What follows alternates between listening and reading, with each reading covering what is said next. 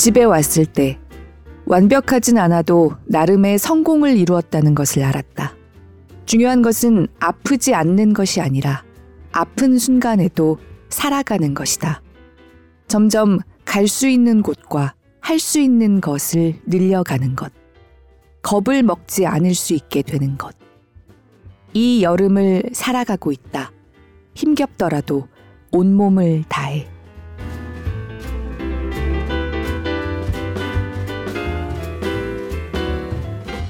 골라듣는 뉴스룸에서 함께 책 읽는 시간 북적북적입니다. 안녕하세요. 저는 권애리 기자입니다. 오늘 함께 읽고 싶은 책은 올 봄 4월 말에 세상에 나왔습니다. 작가가 2004년생이에요. 만으로 17인 거죠.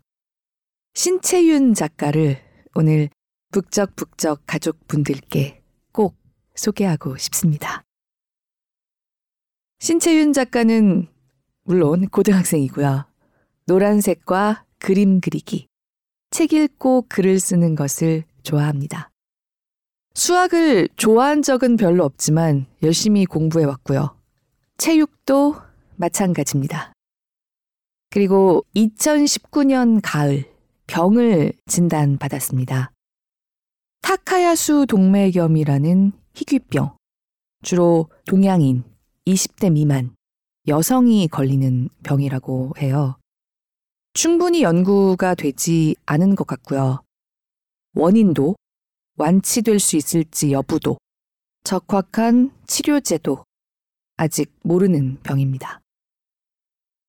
오늘의 책, 그림을 좋아하고 병이 있어는 신채윤 작가, 채윤 학생이 이 병을 진단받은 뒤에 써온 일기가 한겨레 20일에 연재되어 온걸 모은 에세이집이에요. 작가는 그냥 듣기만 해도 가슴이 덜컥거리는 증상이며 진단들을 일상적으로 받아드는 10대 후반을 보내고 있습니다. 손쓸 수 없이 같이 찾아온 오랜 우울감에 따로 치료를 받기도 했습니다. 하지만 채윤 학생은 그 우울감에 종속되지 않아요. 더 정확히는 그 우울감에 종속되지 않기 위해서, 병에 종속되지 않기 위해서, 병과 함께 살아가는 스스로를 성찰하고 기록하기를 매 순간 놓치지 않는 그야말로 작가다운 작가의 자세로 써온 글들을 이 책에서 나눠주고 있습니다.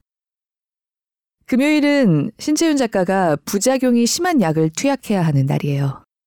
하지만 그래서 금요일 밤마다 꾸게 되는 희한한 꿈들 속에서는 자신이 아프지 않다고 꿈에서 힌트를 얻은 세계에 다녀오면 모든 것이 한층 우습고 여유로워 보인다고 한켠에 쓰고 있는 그런 작가예요. 사실 이 책을 처음 집어들었을 때는 막연하게 희귀병을 앓고 있는 10대 청소년을 응원하고 싶다는 마음이 좀 있었습니다. 당신을 응원하는 마음으로 이 책을 선택해야지 약간 이런 마음이 있었어요. 그런데 책장을 넘겨갈수록 참 염치없다는 생각이 들긴 하지만 이 10대 작가에게 일종의 위로를 가득 받고 있는 어른인 스스로를 발견하게 됐습니다. 염치는 참 없는데 부끄럽지는 않아요. 왜냐면 이거는 모든 훌륭한 작가들이 달성해내는 성과니까요. 자신이 어떤 경험을 하고 어떤 이야기를 하고 있든지 간에 독자의, 읽는 사람의 사적인 층이 어딘가에든 가 닿아서 그 사람에게 적절한 이야기와 위로를 건네는 그 작가다운 작가들만이 거둘 수 있는 대단한 성과를 신채윤 작가도 이뤄내고 있는 거라는 생각이 듭니다. 그래서 북적북적 가족 여러분들께 감히 그 누가 언제 읽는다고 하더라도 뿌듯하게 차오르는 독서 경험을 이 2004년생 작가의 책으로 하실 수 있을 거라고 권해드릴 수 있어요. 프롤로그부터 에필로그까지 55개의 에세이가 실려있는 이 책에서 이 부분, 저 부분 몇 부분을 먼저 조금 읽어보겠습니다. 낭독을 허락한 한결의 출판에 감사드립니다.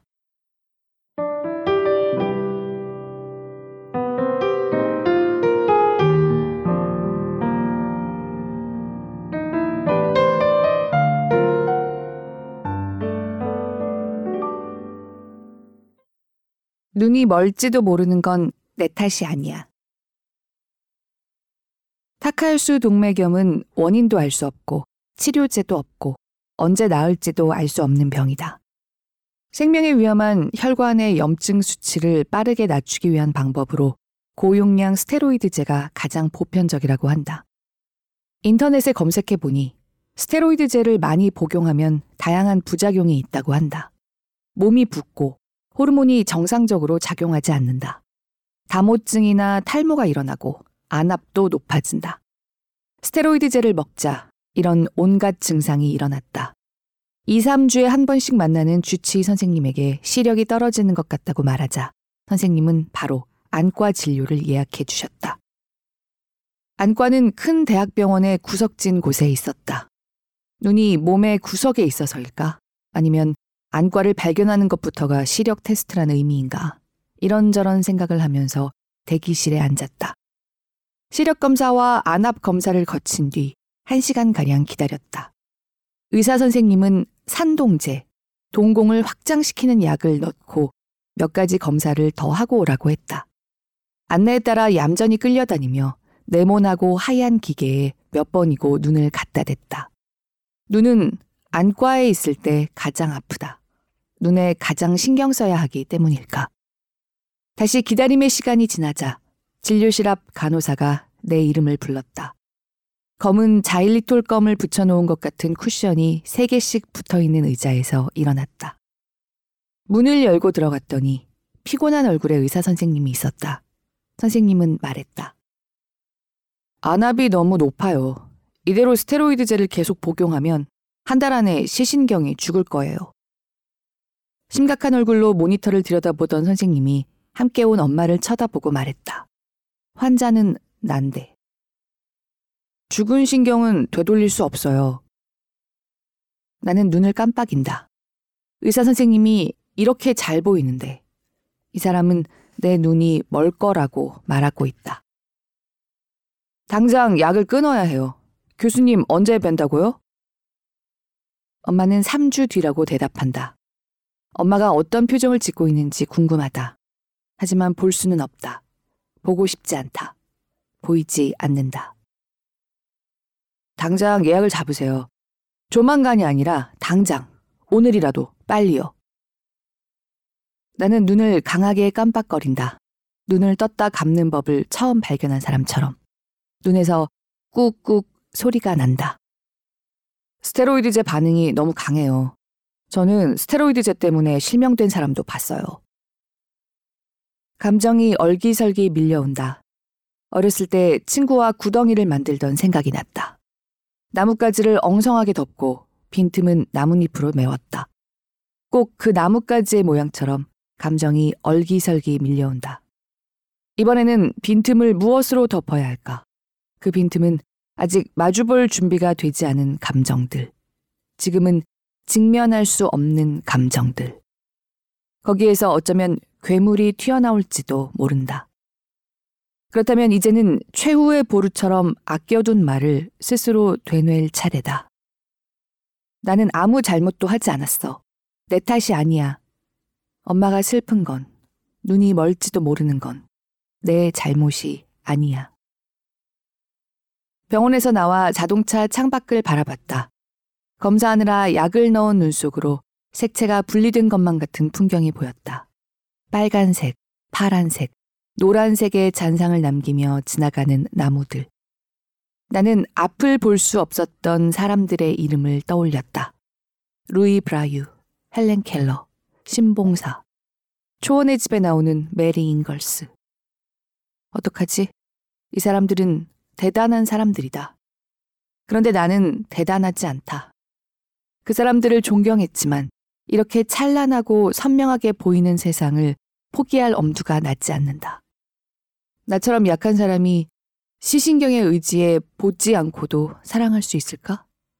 세상을, 나를? 약은 줄었고, 아직은 볼 수 있다.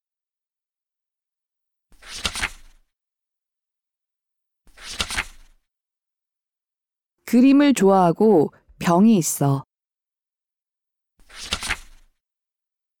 온라인 학교는 내가 원하는 시기에 원하는 모습을 보여줄 수 있다. 현장보다 조금 더 생각할 시간을, 여유를 가지고 말이다. 학기 시작이니만큼 여러 번의 자기소개 시간이 있었다. 나는 다른 사람들이 말하는 평범함의 균열을 만들 게 확실한 병을 안고 살아가는 사람이다. 주변인에게 내 병을 알리고 그들의 배려를 받아야 한다. 온라인으로 처음 만난 친구들에게 언제 알려야 할지 시기를 재고 있었다. 우습지만 나는 친구들을 두 번째 마주할 때도 마스크를 쓰고 있었다. 오히려 더 눈에 띄게 될 줄은 알았다.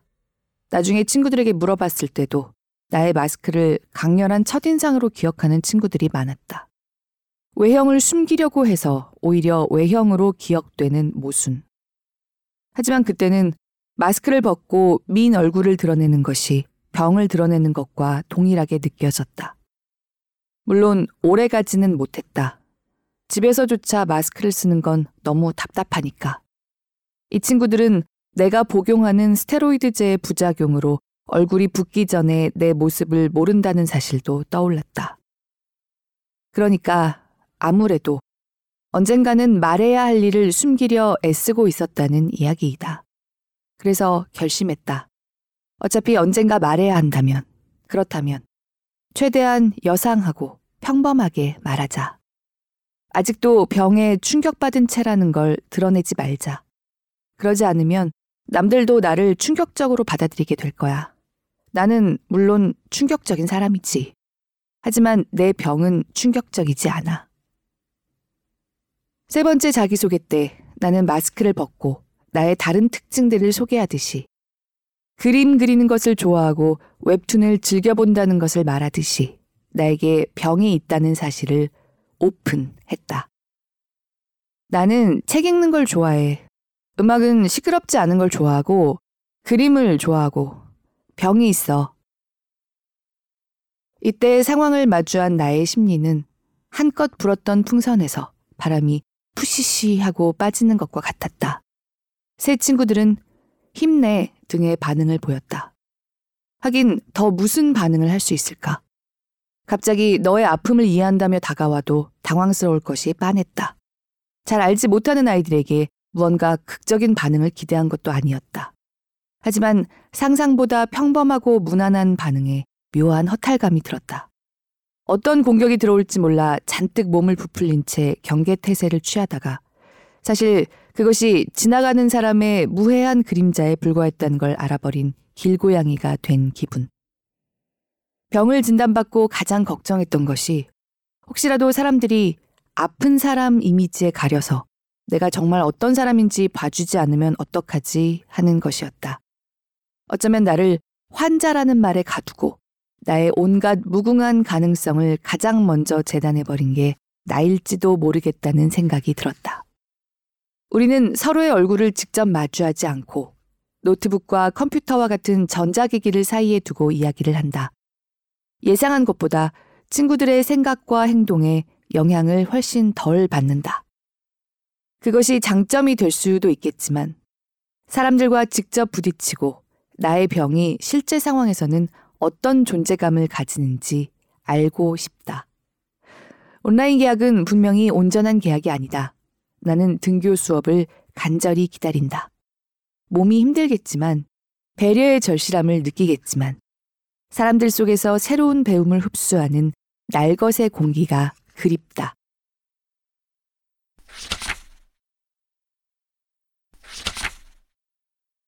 아프지 않은 사람은 없다. 아픔과 관련된 이야기에는 신기한 힘이 있다.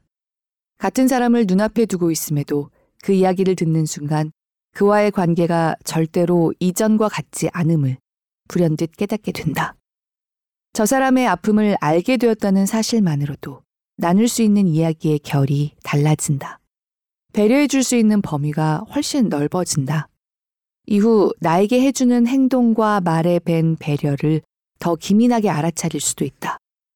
내 상처에 대해 배려받으리라는 희망이 생겨서 그 사람과 함께 있을 때 그 상처에 대해 불안해하지 않고 안전하다고 느끼게 된다. 그 안정감은 소통에서 거리감을 줄이는데 큰 역할을 한다. 아프면서 가끔 환자라는 위치가 참 편리하다고 느끼는 경우가 있다. 고통에 관한 이야기를 함께 나누면서 전에 느꼈던 벽이 허물어지는 느낌이 들 때. 혼자가 아니어서 외롭지 않고 다른 사람이 아픈 것을 알아주는 역할을 할 수 있다는 생각이 든다. 사람은 모두 아프다. 아픈 경험을 기억하며 살아간다. 대화는 사람들이 그토록 부르짖는 공감은 많이 아프고 상처받고 주저앉아 우는 고통을 나누는 데에서 출발한다. 자신의 고통을 예산일로 여겨 당연하다고 생각하거나 세상에서 가장 비극적인 것으로 평가하지 않고 그때 어떤 감정을 느꼈는지 떠올렸던 건 뭐였는지 구체적으로 말하면서 시작한다. 그리고 그것을 남을 알아주기 위해서 사용할 때 그때야 비로소 정말로 공감을 해냈다고 말할 수 있지 않을까.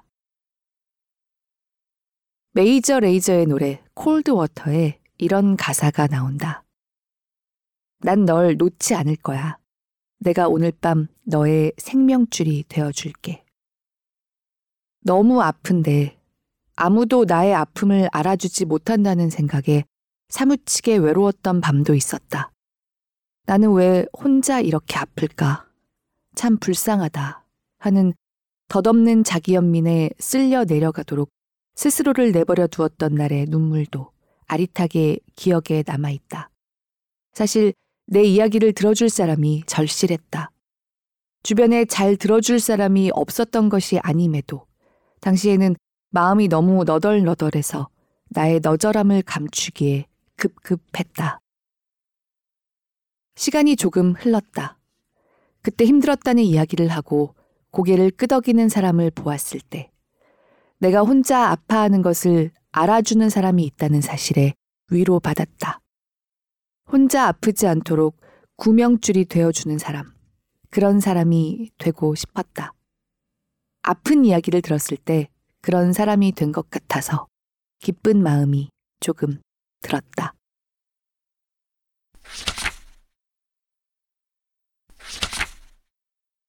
사실 누나 아픈 게 싫었어. 지난 여름 어느 일요일이었던 것 같다. 날은 눅눅하고 더웠고 책상에서 수학 문제집을 풀고 있었다. 내 뒤 침대에 남동생이 누워 뒹굴고 있었다. 나보다 7살이 어려 지난달에 10살 생일을 맞은 남동생은 내가 다른 일을 하느라 관심을 못 쏟아도 내 뒤에서 종종 시간을 보낸다. 뒤에 동생이 있으면 일에 집중은 덜 돼도 외롭지 않다. 누나, 누나, 몇 번쯤 의미 없이 부른 뒤 자기 생각을 종알종알 늘어놓는다. 친구들과 오늘 놀이터에서 있었던 일, 가장 좋아하는 팽이 장난감에 대한 설명. 누난 이거랑 이거 중 뭐가 더 좋아? 라는 질문들이 수학 문제를 푸는 내 귀로 스쳐 지나간다. 그러다 내 심장을 덜컥 아래로 잡아 끄는 말이 나왔다. 누나, 나는 사실 누나가 아픈 게 좀 싫었다. 아무리 다른 일을 하느라 건성으로 듣고 있었다지만 도저히 그냥 지나칠 수 없는 말이라 천천히 되물었다. 왜? 왜 누나가 아픈 게 싫었어? 동생은 우물거리다가 대답했다. 나는 누나가 아파서 엄마가 병원에서 자는 거랑 누나가 집에 있을 때 내 친구들이 집에 못 놀러 오는 게 싫었어. 자가 면역 억제제를 복용하고 두 달에 한 번씩 주사로 또 맞고 있다. 면역력이 현저히 떨어졌다. 항체가 거의 생기지 않을 거라고 해서 독감 백신도 맞지 않았다. 동생이 친구들을 데리고 오지 못하게 한 건 불특정한 사람들과의 접촉을 줄이기 위해서였다. 코로나19라는 전무후무한 감염병 탓에 면역력 문제에 특히 더 예민할 수밖에 없었다. 나는 지난해부터 총 3번 입원했고, 오전에는 아빠가, 밤에는 퇴근한 엄마가 내 곁을 지켰다. 형제자매가 많은 나는 부모님 관심을 그렇게 독차지할 일이 잘 없었다. 부모님이 종일 내 옆을 떠나지 않는 게 답답하게 느껴질 때도 있었지만 관심이 내게 쏟아지는 일이 싫지만은 않았다. 집에 남겨진 당시 고3이던 언니와 아직 한참 어린 동생에게 미안한 마음이 들어도 병 때문에 내가 힘든 게 많아서 주의 깊게 이야기를 들어보려 하지 않았던 것 같다. 그럴 리 없다는 걸 알면서도 언니나 동생이 아픈 나를 원망할까봐 겁이 났다. 정신없이 이어진 내 병 때문에 생긴 변화에 동생이 큰 영향을 받았다는 건 알고 있다. 하지만 나에게 직접 불평을 이야기하는 횟수가 많아진 건 최근 일이다. 다정한 아이라서 스스로 느끼는 불편함을 말하기에 앞서 나에게 위로가 되어 주려고 많이 노력했다. 약 부작용으로 부어서 겉모습이 한창 바뀔 때 내가 누나 부어서 낯설지? 하고 묻자 동생은 아니, 나는 누나 부은 게 귀엽다고 생각해. 라고 말했다.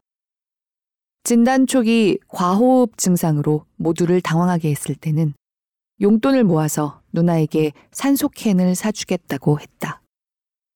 고맙고 기꺼우면서도 어린 동생이 자기보다 누나를 걱정하게 된 것이 미안해서 그 말이, 그 표정이 잊히지 않는다. 이제라도 동생이 솔직해져서 나이답게 짜증내고 투정을 부려서 다행이다. 칭얼거리는 게 귀찮을 때도 분명 있지만 너무 일찍 철든 동생을 보는 일은 슬프니까. 내가 아픈 게 싫었다는 동생에게 그날 나는 뭐라고 대답했더라.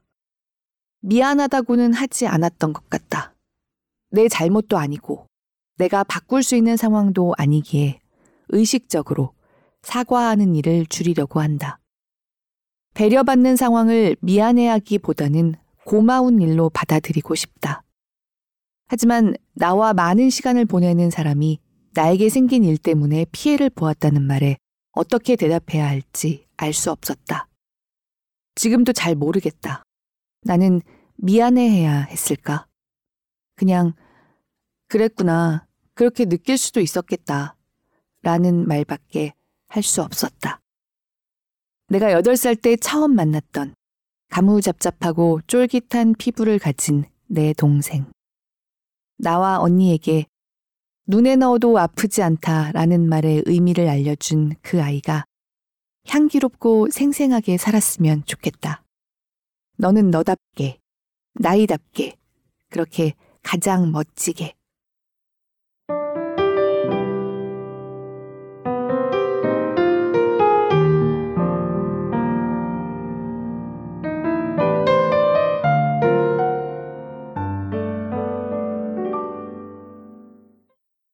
처음에 이 책을 집어 들었던 건 흔하지 않은 병을 앓고 있는 10대 청소년을 응원하고 싶다 이런 막연한 마음이었다고 말씀드렸지만 사실 신채윤 작가 본인의 표현 맞다나 100만 명 중 2명 있을까 말까한 병을 앓는 희귀성으로 따지면 둘째가라면 서러울 상황에 놓인 신작가를 마주한다면 제가 건넬 수 있는 제 나름의 최선의 나눔은 무엇일지, 그걸 최소한 근사치로라도 알고 있다는 자신이 없어요. 신채윤 학생뿐만 아니라 흔히들 생각하는 일상성, 흔히 생각하는 보편성을 벗어나는 고통을 겪고 있는 사람들과 제대로 마주보는 걸 어려워하지 않기란 쉬운 일이 아니기도 합니다. 하지만 모든 좋은 글들이 그렇듯이 이 책의 에세이들은 한 가지의 정형화된 답을 굳이 고집하지 않습니다. 신작가가 이 책에서 우리에게 먼저 말해줍니다. 정작 큰 병과 함께 살아가고 있는 작가 본인도 매 순간 자신의 경험 안팎에서 떠오르는 마음과 감정을 성찰하고 그때마다 몇 걸음씩 조금 더 나아가는 답을 길어 올리고 깨달아가는 과정에 있다고요.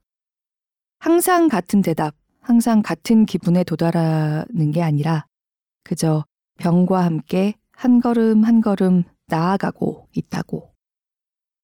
그 성찰들 속에서 병과 함께 성장하고 오늘도 더 멋진 사람, 더 멋진 작가가 되어가는 하루하루가 있을 뿐입니다.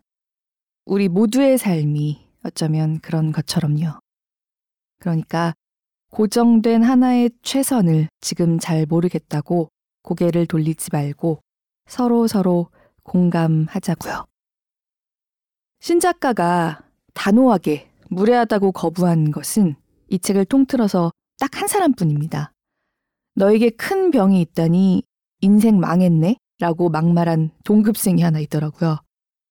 병이 있다고 해서 인생이 망했다고 남의 인생을 멋대로 재단해버린 그 태도 하나만을 작가는 단호히 거부합니다.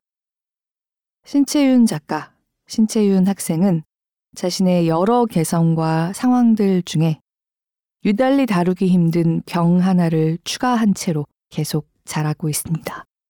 그 과정에서 얻은 사유들을 우리에게 나누어 주면서요.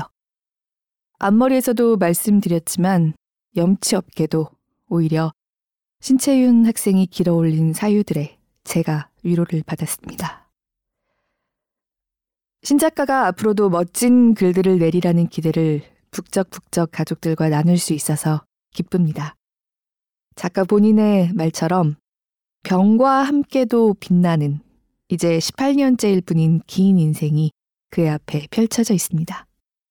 그 초입에 서 있는 작가가 들려주는 몇몇 사유들을 조금만 더 읽고 마치겠습니다. 들어주시는 모든 분들 늘 깊이 감사드립니다. 이 여름의 초입도 북적북적과 함께 해주세요.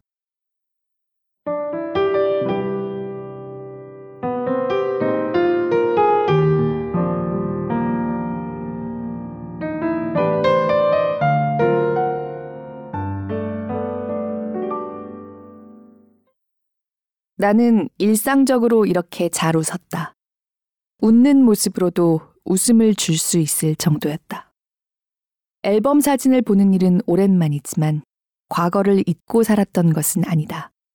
친구들도 나도 가끔 SNS에 옛날 사진을 올린다.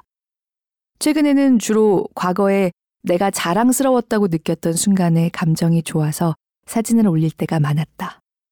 등산 가서 산 꼭대기 임을 알리는 바위 앞에 뿌듯하게 서 있는 사진이라거나 오랜 시간 게으르게 연습해서 결국 완성했던 피아노 곡을 치는 영상 등이다. 어렵고 반복되는 시간을 이겨낸 나에게서 격려를 얻으려 했던 것 같기도 하다. 잘 봐. 저게 어려운 순간을 이겨낸 네가 겪을 수 있는 기쁨이야. 지금은 어쩌면 좀 더 단단해지기 위해 단련하는 시간인 거라고. 이 시간에 대한 보상이 언젠가 나를 환하게 빛내줄 거라고 생각했다. 병은, 병이 가져온 고통은 내가 이루려는 단 하나의 목표를 위한 인고의 시간이 아니다. 이 고통을 이겨낸다라고 말할 수 있는지는 잘 모르겠다. 언제 끝난다는 보장도 없고, 끝나면 내가 이기는 건지도 모르겠다. 병마와 싸워 이기는 것, 것은 무엇일까? 내가 병에 의한 고통과 싸우지 않고 그냥 아픈 순간은 아프도록 내버려 두면 안 되는 걸까? 내가 제일 좋아하는 사진은 특별히 여행 갔거나 자랑스러워 할 만한 일이 있었을 때 찍힌 사진은 아닌 것 같다. 만약 그랬다면 어떤 연유로 그렇게 즐거웠는지 기억에 남았을 거다. 일상에서도 그렇게 웃긴 표정으로 웃을 수 있다면 그 순간의 사진을 보면서 또 재미있게 보낼 수 있다면 충분한 것 아닐까. 나는 병과 함께 살고 있다. 병에 걸렸음에도 웃음을 잃지 않는 모습을 간직하고 싶은 것은 아니다. 병이 망칠 수 없는 내 일상의 웃음이 있음을 알아두고 싶은 것이다.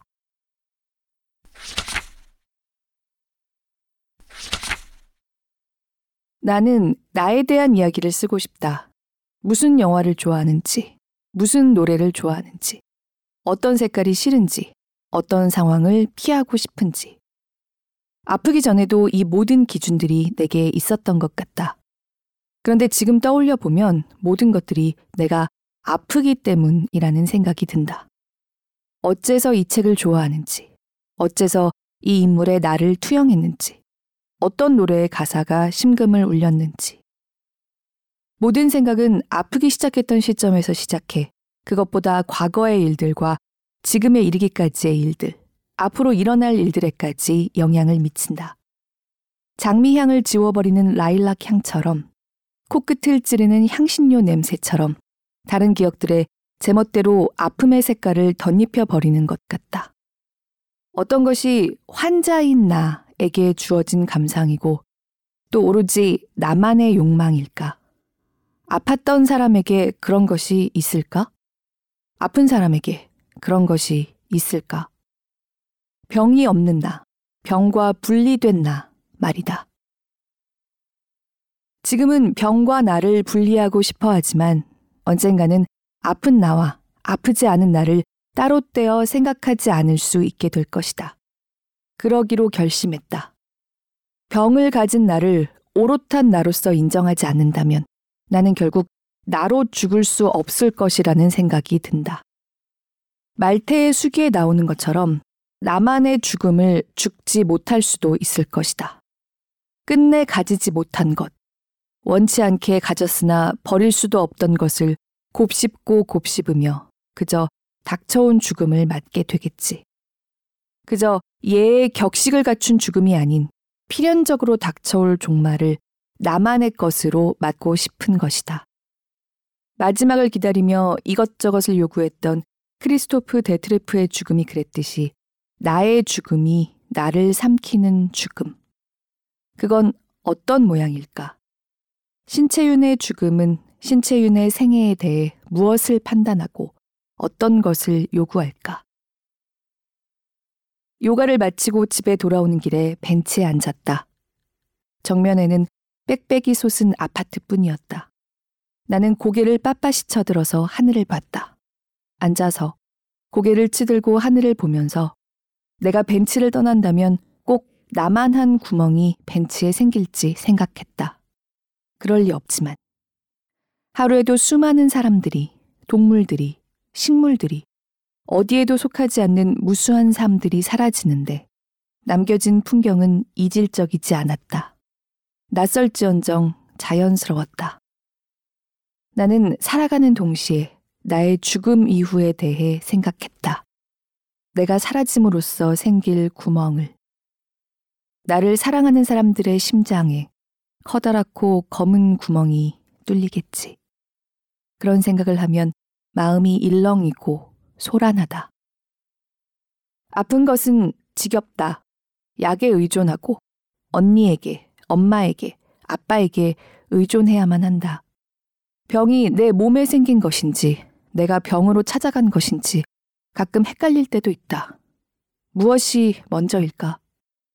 그 모든 것들이 견디기 힘들어지고 마치 한마디의 한숨처럼 모든 것을 내려놓고 싶다고 생각한다. 확실한 것은 의존하는 삶은 무엇보다 죽음 가까이로 나의 생각을 실어간다는 것이다. 마치 뒤에 천길 낭떠러지를 두고 두꺼운 나뭇가지에 안락함을 가장해 앉아 있는 기분이다. 내가 죽은 뒤의 세상, 죽은 뒤에 바라볼 나, 그리고 어쩌면 알 수 없을 암흑. 죽음에 대해 생각하면 생각이 질서 정연하지 않게 흐트러진다. 오직 하나의 진실만 뚜렷해진다. 나는 아직 살아있다. 죽음을 알지 못한다. 그리고 이 모든 생각을 하는 동안 내 눈물이 책상을 녹일 수도 있겠다고 생각한다.